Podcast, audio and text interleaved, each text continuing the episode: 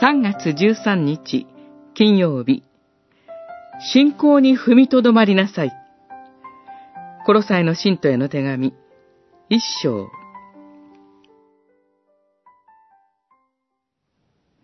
ただ、揺るぐことなく、信仰に踏みとどまり、あなた方が聞いた福音の希望から離れてはなりません。一章二十三節コロサイの教会は、主イエスへの信仰、人に対する愛、そして神の御国への希望を持っている教会でした。しかし、同時に、霊肉、二元論の立場に立つ、グノーシス主義、天使崇拝、立法主義などの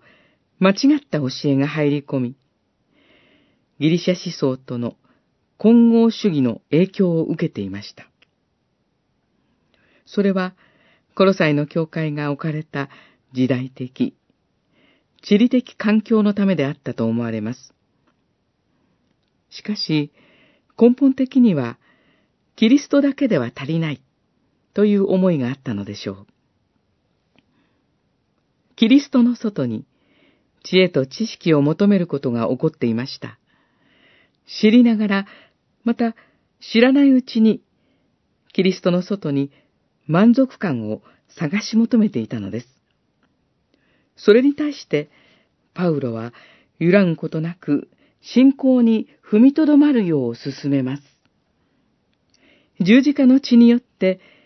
平和を打ち立てたキリストにとどまり続けるのです。それは簡単なことではないでしょう。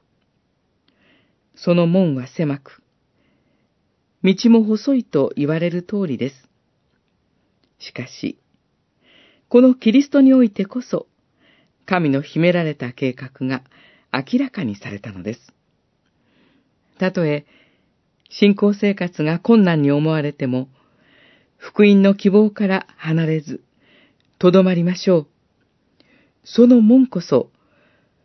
キリストにある命に通じるもんなのですから、